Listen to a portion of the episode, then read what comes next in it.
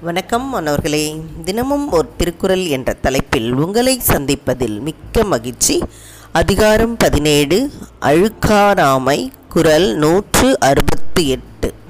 அழுக்காறு என ஒரு பாவி திருச்செற்று தீயுழி உய்த்துவிடும். அழுக்காறு என ஒரு பாவி திருச்செற்று தீயுழி உய்த்துவிடும். இதோடைய பொருள் பொறாமை என்று குறிக்கப்படும் ஒரு பாவி ஒருவனது செல்வத்தை அழித்து அவனையும் தீய வழியில் செலுத்திவிடும். அழுக்காறு அப்படின்னு சொன்னால் அது பொறாமை என்ற பொருள்.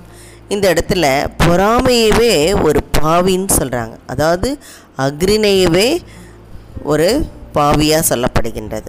உயர்திணை பொறாமை குணம் உடையவங்க தான் உயர்திணை இல்லையா?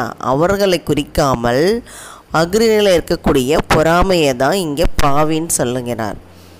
அப்படிப்பட்ட அந்த பொறாமை என்ன செய்யுமா? ஒருவனது செல்வத்தையே அழித்து விடுமா அது மட்டும் இல்லாமல் அவனை தீய வழியிலையும் கொண்டு போய் விடும். அதான் தீ எரிகின்ற நெருப்பில் அவர்களை கொண்டு போய் நிறுத்திவிடும். தீ எரிகின்ற நரகத்தில் அவர்களை நிறுத்திவிடும். அப்போது இந்த இவ்வளோ நேரமாக நம்ம பொறாமை குணம் கொண்டவர்களால் என்னென்ன துன்பம் நேர்படும் அப்படின்றத பார்த்தோம். ஆனால் இங்கே பொறாமையை பற்றி சொல்கிறாங்க அந்த குணம் எப்படியெல்லாம் அவனையே பாதிக்கின்றது அப்படின்றத தான் இங்கே சொல்லப்படுகின்றது. இதுக்கு ஒரு நிகழ்வை சொல்கிறேன் பாருங்கள் கோயில் வாசலில் ரெண்டு பேர் வந்து பிச்சை எடுக்கிறாங்க. அவர்கள் ரெண்டு பேருமே ஒரே மாதிரி பாத்திரம் தான் வச்சுருந்தாங்க. அப்போ ஒரு நாள் என்ன ஆகுதுன்னா ஒருத்தன் மட்டும் அந்த தட்டு வந்து புதிய தட்டை வச்சு அவன் வந்து பிச்சை எடுப்பான். அப்போ இவனுக்கு என்ன தோணுன்னா இவ்வளோ நாளாக நம்ம கூடவே தானே இருந்தான். இன்றைக்கி மட்டும் இவனுக்கு எப்படி இந்த தட்டு புது தட்டாக கிடச்சிச்சு? எப்படி வந்து நம்ம பிச்சை எடுக்கிற மாதிரி தானே அவனும் கூவி கூவி கேட்டான். எப்படி கிடச்சிச்சு அப்படின்னு இவனுக்கு மனசுக்குள்ளற ஒரு அப்படியே நெருப்பு கொழுந்து விட்டு எரியுது. பொறாமை நெருப்பு கொழுந்து விட்டு எரியுது.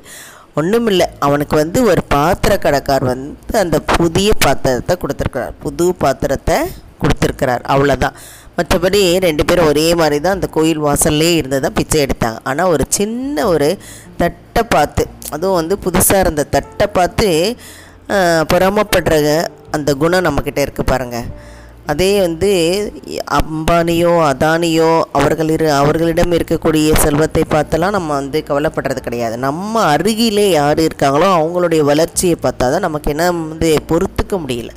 நமக்கு அவர்களுடைய வளர்ச்சியை பொறுத்து கொள்ள முடியாமல் பொறாமை தீ நம்மளுடைய மனசில் இருந்து வாட்டி வதக்கிது. அதை தான் அப்படி நம்ம பொறாமையோடு இருந்தோம்னா நம்மையே அது தீய நரகத்தில் கொண்டு போய் விடும் அப்படின்றது தான் இந்த குரல் சொல்லுது. அதனால் அந்த பொறாமை என்ற தீய குணத்தை நாம் கைவிட்டு இதே தான் வள்ளுவர் ஒவ்வொரு குரலையும் வலியுறுத்தி வருகின்றார். அதனால் நாம் என்ன செய்யணும்? பொறாமையை கைவிட வேண்டும். போன குரலில் கூட என்ன சொன்னாங்க? திருமகள் தங்குவாள். பொறாமை இல்லாதவர்கள் வீட்டில் திருமகள் தங்குவாள். பொறாமை குணம் கொண்டவர்களோட வீட்டில் யார் தங்குவாள்? மூதேவி தங்குவாள். வறுமை தங்கும் அப்படின்னு சொன்னாங்க. இந்த குரலில் பொறாமை குணமுடையவனையே அந்த வந்து செல்வம் வந்து என்ன அழித்து விடும் பொறாமை குணம் கொண்டவனையே செல்வமும் அழித்து தீய நரகத்தில் கொண்டு போய் விடும் அப்படின்னு சொல்லியிருக்காங்க. இதை படித்து பயன்பெற வேண்டும் என்று கூறி உங்களிடமிருந்து விடைபெறுகின்றேன். இதை வழங்கியவர்கள் ஐடிடி திருப்பத்தூர் மற்றும் இரா வனிதா தமிழாசிரியை காரைக்குடி. நன்றி நன்றி மாணவர்களே நன்றி.